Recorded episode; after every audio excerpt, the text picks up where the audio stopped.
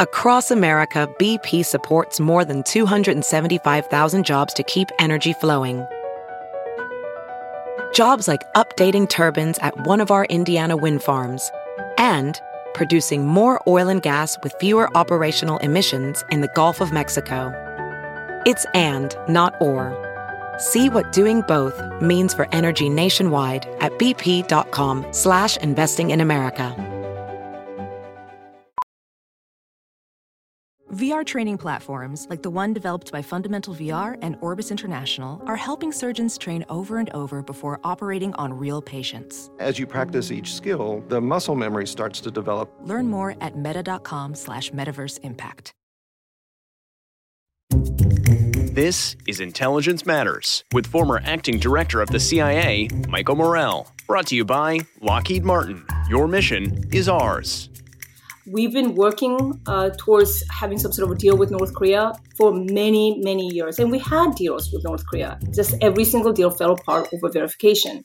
Now, the key question is whether priority should be verifiably capping their fissile material and, and capping their program. I think Biden administration should be at least open to potentially having some sort of a deal, but it all depends on how North Koreans react in the immediate term, I think we need to send a signal to North Korea to not conduct a provocation, do not return to the early days of Obama when President Obama came to the office and North Korea conducted a series of provocations. So we need to send a message uh, to North Koreans to, to buy some time. Because once they conduct this provocation, we have no option to just continue sanctions.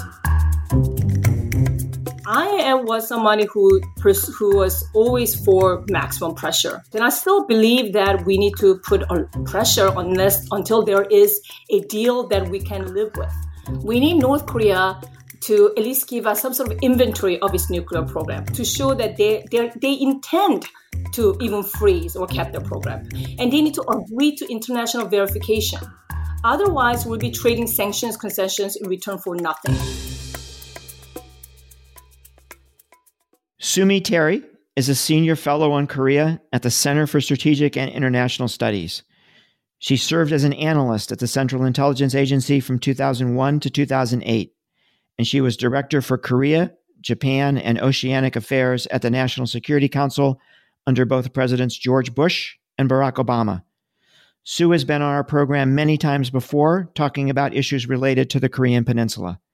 We just caught up with Sue to talk again about North Korea We'll be right back with that discussion after a word from our sponsor. I'm Michael Morell, and this is Intelligence Matters. Welding instructor Alex DeClaire knows firsthand how VR training platforms like ForgeFX can help meet the demand for skilled workers. Anywhere you go look, there's going to be a shortage of welders. VR training can help welding students learn the skills they need to begin and advance in their career. The beauty of virtual reality is it simulates that exact muscle memory that they need. Explore more stories like Alex's at meta.com slash metaverse impact.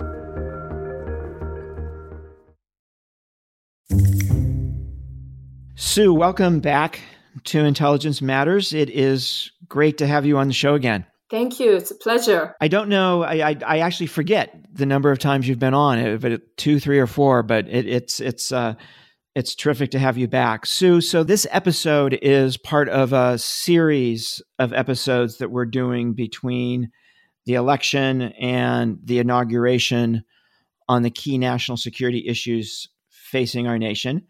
And obviously, one of those is North Korea. So let me start by asking you to give us sort of a 50,000 foot summary of where President Obama left the North Korea issue in January of 2017 and what happened during the Trump administration, just to bring everybody kind of up to speed. Right. So President Obama pursued what the administration calls strategic patience policy. President Obama did not really talk to Kim Jong Un. There was not a active conversation or negotiation towards the end. Uh, he pursued sanctions policy primarily because, you know, I think it was Bob Gates a long time ago said, we're not going to buy the same horse for the third time, meaning that you know, we worked, we negotiated with North Korea. We had agreed framework in the during the Clinton administration. We had six party talks during the Bush administration, and we're just not going to just return to negotiations. And, and we wanted to get away. Pre- President Obama and the administration wanted to get away from this kind of cycle that North Korea was engaged in. This provocation, uh, and then negotiation, get concessions, provocation, get you know this whole provocation yes. cycle. So North Korea remained, uh, you know, they kept building the nuclear missile program. That's one criticism of the strategic patience policy because it didn't stop North Korea from building uh, its nuclear missile program. So when President Trump came in, uh, he pursued what he called maximum pressure policy, really uh, tightening sanctions uh, and going, you know, and the whole idea was to pressure and squeeze North Korea. And you remember there was a lot of uh, fire and fury rhetoric and calling Kim Jong Un rocket man on a suicide mission. And, you know, we even saw China actually really uh, implementing sanctions in the fall of 2017, which was surprising to a lot of Korea watchers. Uh, so we saw even China actually doing more on, on pressuring North Korea, probably because uh, China was stressed that the Trump administration might actually uh, go in the route of, you know, even a preventive strike uh, on Korea. Right. Remember, there was three intercontinental ballistic missile tests, ICBM tests, uh, six nuclear tests in 2017. But just when you know we, we, we at the end of 2017, early 2018, then all of a sudden Kim Jong Un abruptly shifted to diplomacy and summitry, starting with participating in the Winter Olympics in South Korea, which then, of course, then paved the way to uh, having these summits, starting with the Singapore summit between President Trump and Kim Jong Un. So we had maximum pressure policy in 2017, shifting to summitry and diplomacy. President Trump and Kim Jong Un met three times, but at the end of the day, their nuclear and missile program uh, are even more advanced, and we have not made any progress on the denuclearization front. So, Sue, where are we today how would you characterize the threat? How would you characterize the relationship between the United States and North Korea, the relationship between North Korea and South Korea? Where are we? Well, President Trump and Kim Jong un actually have a personal relationship, it seems. Uh, they've exchanged many love letters, right? Uh, beautiful letters. But if you followed uh, this parade that they just held, the North Koreans on October 10th, and what we saw in that parade it was quite significant.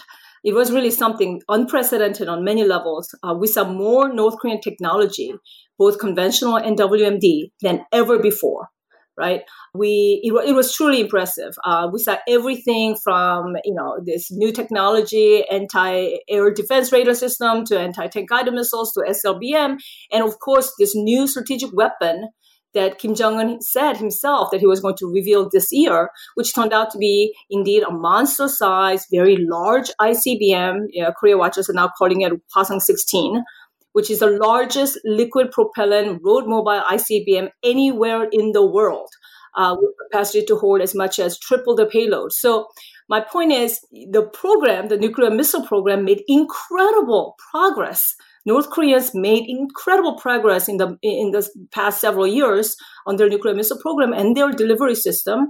And and the main message there, I think, from from the North Koreans, what they're trying to say is that they made these impressive breakthroughs despite sanctions on North Korea, despite the very difficult domestic situation that they are in right now in terms of economically with sanctions and these measures they took to prevent COVID and typhoons and whatnot the message that North Koreans were sending is that time is on their side. And in fact, Kim Jong un himself gave this very emotional speech saying that time is by our side, meaning on the North Korean side. So, you know, there is a personal relationship between President Trump and Kim Jong un, but their nuclear missile program made uh, they made incredible pro- progress on that front.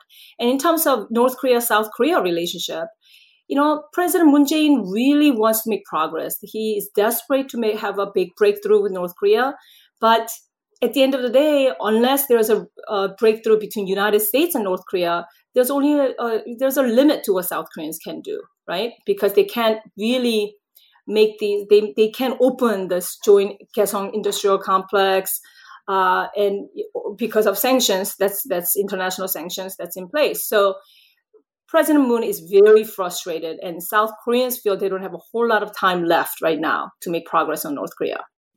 So, Sue, let me ask about North Korean intentions here, and let me kind of break it into two sub questions. The first is how does Kim Jong un see us?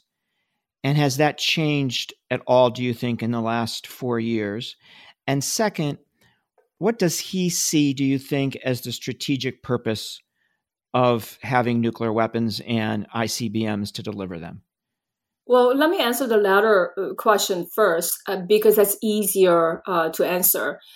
I think from Kim Jong Un's perspective, uh, or North Korean perspective, they pursue nuclear weapons for a very long time. This program really began in the 50s and they continued in the 60s and 70s, 80s. It, it, they pursue it for a very long time because they see it as uh, the ultimate deterrence, right, against the United States. Even a superpower like the United States cannot attack North Korea uh, if they are armed with the ultimate weapon, nuclear weapons. So they pursue nuclear weapons uh, for deterrence perspective. They want, I think, what they truly want, their overarching goal is uh, is regime survival, and nuclear weapons serve that purpose because they can, with nuclear weapons, they can deter United States or any other threat. Nuclear weapons also give Kim Jong Un right now in North Korean regime legitimacy. Uh, you know, they also it's a, it's a rallying card. Like they can also with nuclear weapons rally the people it also it gives us a source of pride also for the North Koreans. Uh, it also justifies all the deprivations that the North Korean people have to go through because they have like we at least our nuclear weapons power. It also gives North Korea prestige. I mean, what is North Korea without nuclear weapons? Right. It's 197th, 8th ranked economy in the world. Without nuclear weapons, uh, what are they, what is it? I mean, you, nobody would pay attention. So they have influence in regional affairs or possibly world affairs because they have nuclear weapons. Finally, I would say they also, you know, in terms of conventional power, they've already lost to South Korea. And South Korea is an ultimate rival state that exists just south of the border. So in that rivalry, uh, you also need to have nuclear weapons because that's the only way they can also beat South Korea, if you will. So there are a whole host of reasons why they've been pursuing nuclear weapons. In terms of your first question on how the North Korea sees United States, I think fundamentally, of course, United States is number one threat. Uh, they call United States a number one hostile country uh, to North Korea. But I think they don't trust the Americans. I, I had North Koreans actually tell me this in 1.5 track meetings that even when they have a deal with the United States, they know that the administration change and the policy could, you know, change. Uh, they had this experience under the Clinton administration. They had 1994 agreed framework.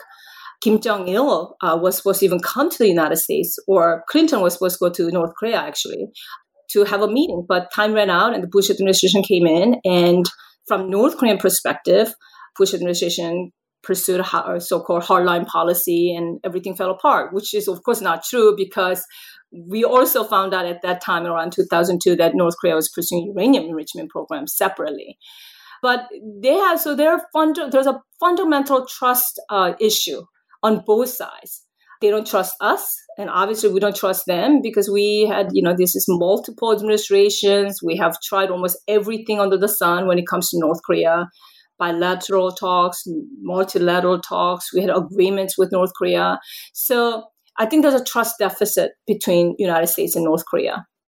So, Sue, I want to get to what you think we need to do vis-a-vis North Korea, but one can't, in my mind, put together at least an effective strategy if one doesn't know what the goals and objectives are, right, of that strategy. So, what do you think those should be? What do you think our policy objectives should be vis-a-vis North Korea? Is it just denuclearization or is it broader than that? How do you think about the goals and objectives question? It's really hard because I think we should not give up denuclearization as a goal, seeking denuclearization of, of North Korea as a goal. But I'm not sure if it's achievable uh, because I think almost everybody can agree that North Korea is not going to give up their nuclear weapons. I don't see a scenario in which they will give it up.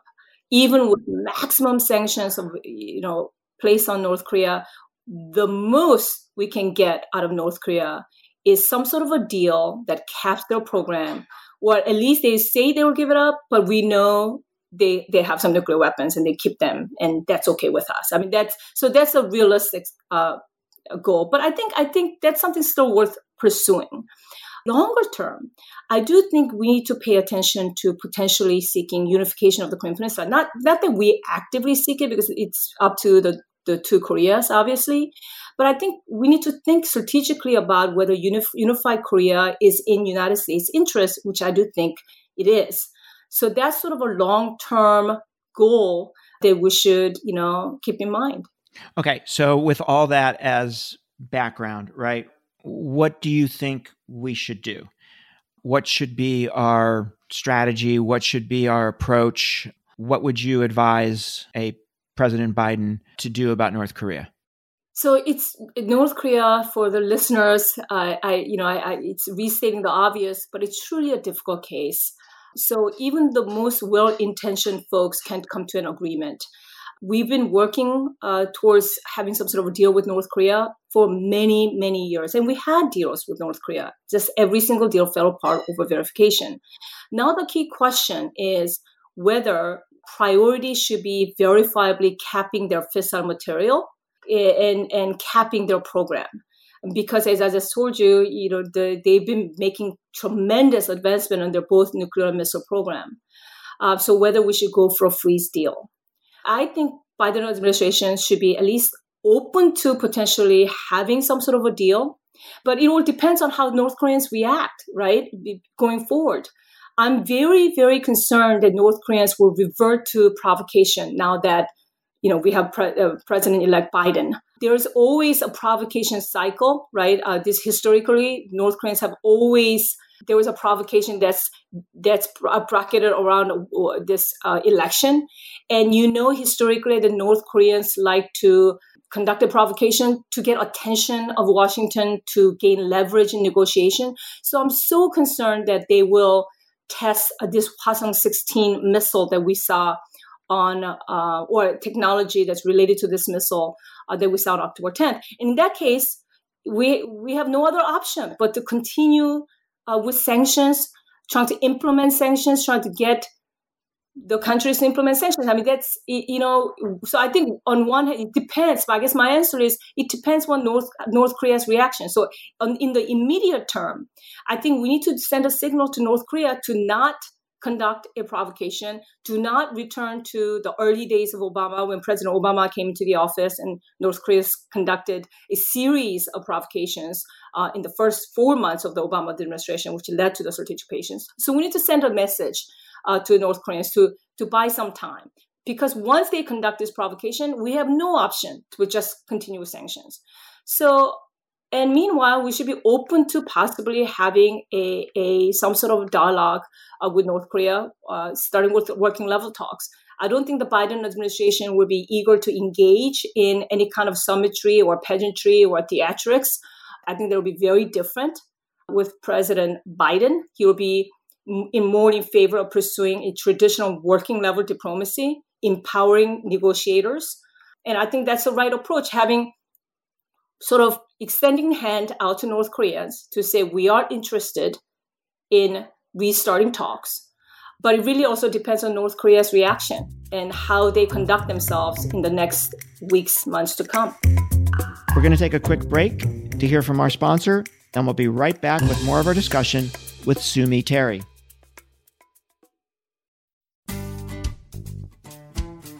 Hey, it's Matt Norlander with the CBS Sports Eye on College Basketball podcast, and it is tournament time, people. So listen to the one podcast that will cover every upset, Cinderella, Bracket Buster, Sleeper. We've got it all covered, every round, reaction shows, all the way up through the championship game in Glendale, Arizona. To find us, search Eye on College Basketball podcast wherever you get your podcasts.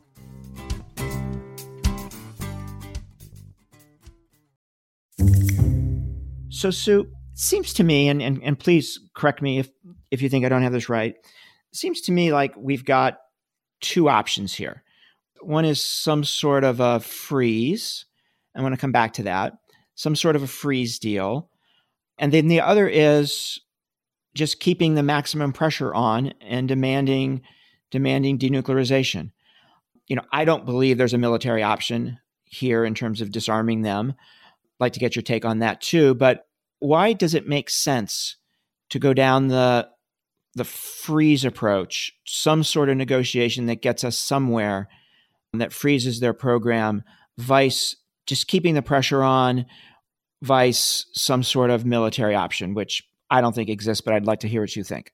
I, I don't think military option exists in the Korean Peninsula, so I can't even contemplate that. That's it. I mean, we're not we're not going to necessarily say that. We always have to say all options are on the table, but realistically, military option is not on the table just because of the consequence of having a conflict on the Korean Peninsula. It's just enormous. Um, I am was somebody who who was always for maximum pressure you know, I thought that was the best approach. And I still believe that we need to put pressure on this until there is a deal that we can live with. Uh, there's no other option. It's the only leverage we got. The issue is we need for maximum pressure to work, and it did sort of work in 2017 before President Trump just abruptly shifted. I wish we actually continued maximum pressure minus the rhetoric in 2017 because we actually had China and other countries implementing sanctions problem now going forward is that, particularly given U.S. China conflict and the Cold War uh, between U.S. and China, why would China be any, you know, have any incentive to implement sanctions? We've already seen loosening of uh, sanctions implementation. So this was a problem of just turning to diplomacy and summitry and just meeting with Kim Jong Un without having really have you know worked out all the problems because now Xi Jinping has met with Kim Jong Un four times, and actually China North Korea relationship uh, is is you know better than ever. Uh, just recently, you know they've exchanged letters between Xi Jinping and Kim Jong Un with the and rhetoric around the Korean War was very positive, and so there's it's a closer relationship. And so sanctions is not going to truly get North Korea to come back unless sanctions are implemented like Iran style sanctions, right? Secondary boycott, implementation of sanctions, really hard sanctions. Uh, like we did with Iran. It took about three years of really hard sanctions in Iran for Iran to turn to uh, to to get back to negotiation. So you know, that's sort of the problem. So now, but to summarize what I'm saying, I still think we have to put maximum pressure until there is a deal that is that we can live with. And what is that? I'm also a little bit more hardline than a lot of folks that says we just need any kind of cap deal. I don't. I think for us to even have a freeze deal, we have to get a couple things, which is going to be very hard to get, which is, I hope, and this is going to be the hard part, we need North Korea to at least give us some sort of inventory of its nuclear program to show that they they intend to even freeze or cap their program, and they need to agree to international verification. Otherwise, we'll be trading sanctions concessions in return for nothing. Right. Right. We need to get something, but that's going to be hard. So, in theory, I think we can get to a first deal but it's it, it's of course it's going to be a hard road to even get there and until we get there we don't really have this brilliant solution that's out there that no one has ever thought of the only thing we can do is continue to apply pressure until we can get to this kind of deal that we it's at least a starting point so sue if they were willing you know if they got to a point where they were willing to give us a verifiable declaration of what they have, both in terms of the nuclear program and their missile program. And if they agreed to a verifiable freeze of those programs, would you be willing to get rid of all the sanctions or just part of them? How do you think about what we would be willing to do in return for a verifiable freeze? and you are asking the toughest questions possible and this is this is the problem because the chief challenge for us is that north korea is highly unlikely to agree to any sort of agreement that does not include maximal sanctions relief um, and they are going to try to do that without offering the kind of verification that will be needed even for a nuclear freeze deal this is why the talks in hanoi fell apart president trump and kim jong-un's meeting in hanoi because Yongbyon nuclear facility, which the North Koreans offered us, was an important, but it was only one of many North Korean uh, facilities. and you know we we we just felt that it was not good enough to give give North Koreans this maximum sanctions relief that they're looking for. So no, I I, can, I don't think we have to. We need to. We can lift all the sanctions. Maybe we can, if we can get verifiable. If we can not, if we can get international verification, they give us a true declaration, and we can get international inspectors in to verify. We have to, you know, maybe we can agree to significant sanctions relief, not all. You know, I have to think about exactly right. how many. Right, right. But somewhere between, you know, what they want and what we're willing to give, because what they're going to ask for is maximal sanctions relief. What about what about normalization of relations? Is that something you would consider?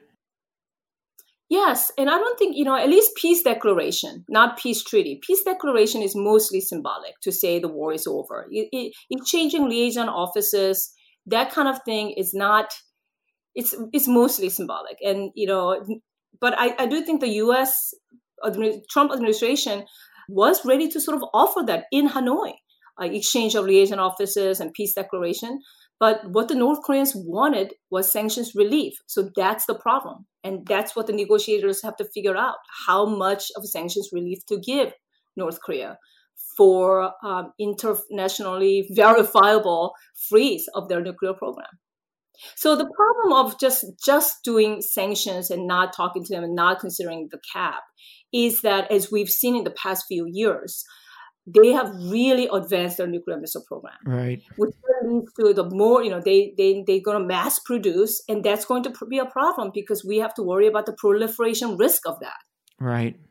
So how do you think about, right, if, if, if we end up with a deal, a freeze deal, verifiable, right, it, it, it's exactly what we want, and we provide at least some sanctions relief, maybe significant sanctions relief, maybe not complete but how do you think about the signal that, that that sends to other countries that North Korea at the end of the day was successful here in getting what it wanted?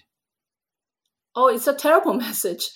But there's no perfect solution. It's a terrible message because you're sending a signal and a message to all the rogue countries out there who want to pursue nuclear weapons that all you have to do is just keep at it and they will get to basically getting international acceptance of North Korea as a nuclear weapons power, right? Because what the North Koreans want is arms control negotiation, but be treated like a nuclear weapons power. So it's not a great message. So I'm not suggesting this is a this is a great solution. Right. There is no great solution. There is no good solution at all. Right. But all I'm saying now is that I have shifted a little bit from just maximum pressure, secondary boycott, and all of that to realistically just considering we should consider and this is what the biden administration needs to do they need to have they will have policy review and they need to consider whether it's worthwhile to give some targeted sanctions relief and they will determine what that is in exchange for a genuine freeze of north's nuclear missile program whether that is warranted as an interim first step with the goal of moving toward verified dismantlement of some important facilities and nuclear weapons. And whether this is better than allowing the North to grow its program unchecked as it is currently doing. So that's the deliberation. So, Sue, walk me through how the other key countries here China, South Korea, Japan, Russia, to the extent that they're a player, would think about what you just outlined, right? The keep the maximum pressure campaign until they're willing to have a serious negotiation about a freeze and our willingness to discuss right with them a freeze verifiable freeze in return for sanctions how would each of those countries think about that in general i think all countries in the region will welcome that except japan right so south koreans are the moon administration actually doesn't even want to for us to be this hard about oh we need a verifiable declaration and international inspection. I mean they they really want a deal. That's that's very candidly speaking that's where they are uh, with North Koreans. They want to make a progress with North Koreans. They want to make a breakthrough, and they will even say, "Oh, you you know you're demanding too much," because North Koreans are never going to give a verifiable declaration and so on. They're already pushing for sanctions relief, so the Moon administration is already there. China Russia, they've been already pressing for sanctions relief. when North Korea has not done anything.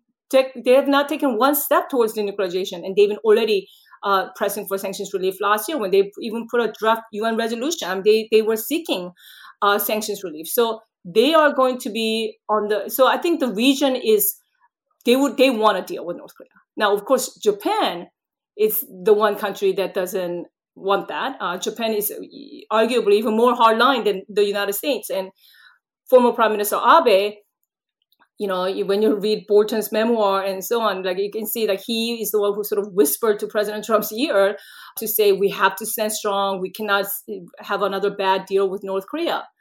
So they will remain hardline on this because you know they have what they are worried about repeated cycles of missiles and you know nuclear testing. Obviously, all the missiles fly over Japan. They're worried about their abduction issue, right? Um, that they've been always concerned about, you know, not having made any kind of progress on, on the abduction issue, the the the kidnap the North Koreans kidnapping of Japanese citizens during the 70s and 80s. You know, this this still remains a top priority for Japan. So they would not want the U.S. to give any kind of sanctions relief or sign on to any kind of bad freeze deal. I think the region is united except Japan in terms of wanting some sort of breakthrough. And South Korea, China, and Russia are going to push for us uh, accepting sort of a, not even the deal, kind of deal that I outlined with a verifiable declaration and all that, just sort of any kind of deal would be good for them. So, Sue, I want to come back to what a point you raised earlier, which I think is really, really important. You know, my sense, and, and I'd love to get yours, my sense is that Kim was sort of behaving himself vis a vis Donald Trump because he felt that he still had some hope of convincing President Trump to do sanctions relief without having to give give up much of his program. But with President Biden coming in now and President Biden at least sounding right now that he might go back to President Obama's strategy of just kind of ignoring them, it does raise the risk, right, of North Korean provocation. And so, what would your advice be to the administration with regard to reaching out to North Korea, signaling them in some way that we have to go through a policy review here and you know we're going to do that and then we're going to have an idea of where we're going to be vis-a-vis you guys and we'll talk to you about it. Is there some way to manage this so that they don't do a provocation in the short term just because they think president biden is going to go back to where president obama was Yes, I think that's important. And I, at least we have a communication channel with North Koreans. And South Koreans actually here can play a role because South Koreans are very concerned that there will be a provocation. Then we'll basically go back to uh, strategic patience 2.0. So South Koreans have been already talking to North Koreans. So there is a lot of ways to convey that message that just sort of hold on, uh, you know, let's not repeat what happened the, during the Obama administration you know, when Vice Pres- well, President-elect Biden now, he went in his uh, debate, the third debate with President Trump, called Kim Jong Un a thug. I'm sure North Koreans are not happy with that. But I was surprised to see that North Koreans didn't come back with, didn't at least come back with this horrible rhetoric that normally comes out of North Korea. So maybe they're also just sort of waiting and seeing what happens. And President-elect Biden also wrote an op-ed. I don't know if you saw but very unusual op-ed in a Korean news outlet, Yonhap, recently talking about alliance issues and whatever. And his tone was milder than the, the one he used in, during the debate. Mm. So I think already there is a sort of signaling being sent. And I think this is critical. The short the, in the short term, the first step is to prevent North Korea from conducting a major provocation.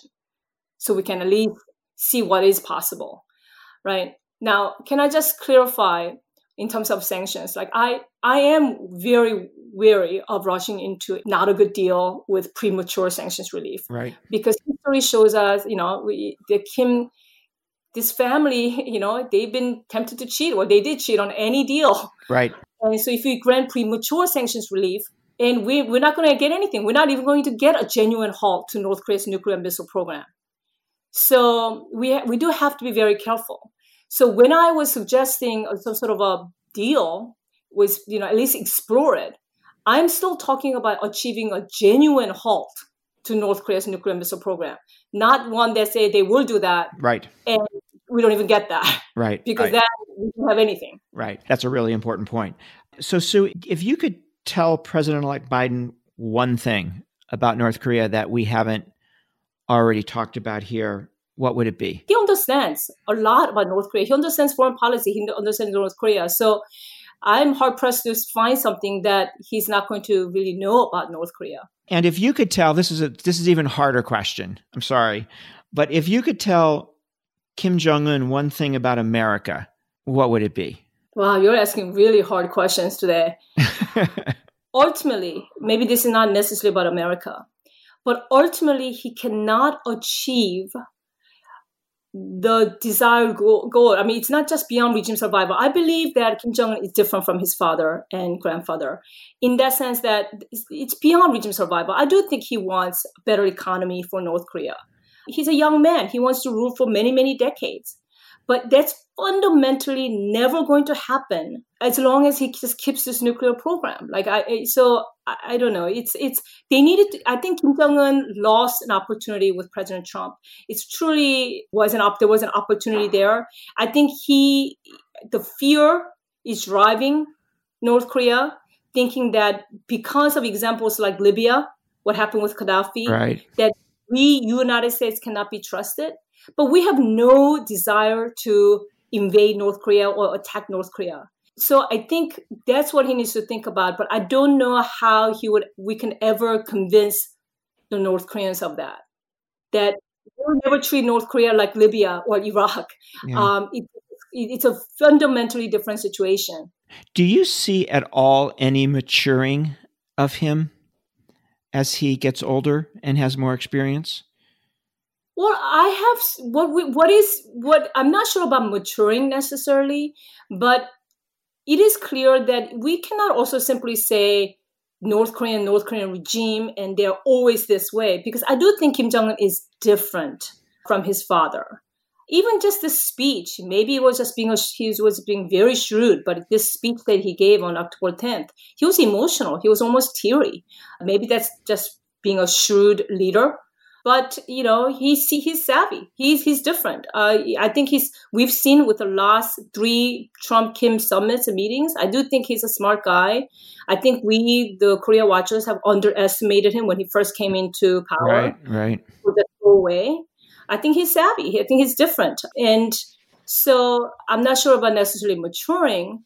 And I don't know what he thinks right now. He did have truly a, a unique opportunity with President Trump, and I'm sorry that they didn't, you know, from North Korean perspective, they should have went for a deal. Yeah, yeah. Sue, thank you, thank you so much for joining us. As always, it's fascinating discussion, and look forward to more in the future. That was Sue Terry. I'm Michael Morell. Please join us next week for another episode of Intelligence Matters. Intelligence Matters is sponsored by Lockheed Martin. Your mission is ours. This show is produced by Olivia Gazis, Jamie Benson, Jake Rosen, Paulina Smolinski, and Ariana Freeman. For more from this week's show, visit CBSNews.com. Intelligence Matters is a production of CBS Audio. Hey, Prime members, you can listen to Intelligence Matters ad free on Amazon Music. Download the Amazon Music app today. Or you can listen ad-free with Wondery Plus in Apple Podcasts. Before you go, tell us about yourself by completing a short survey at wondery.com/survey.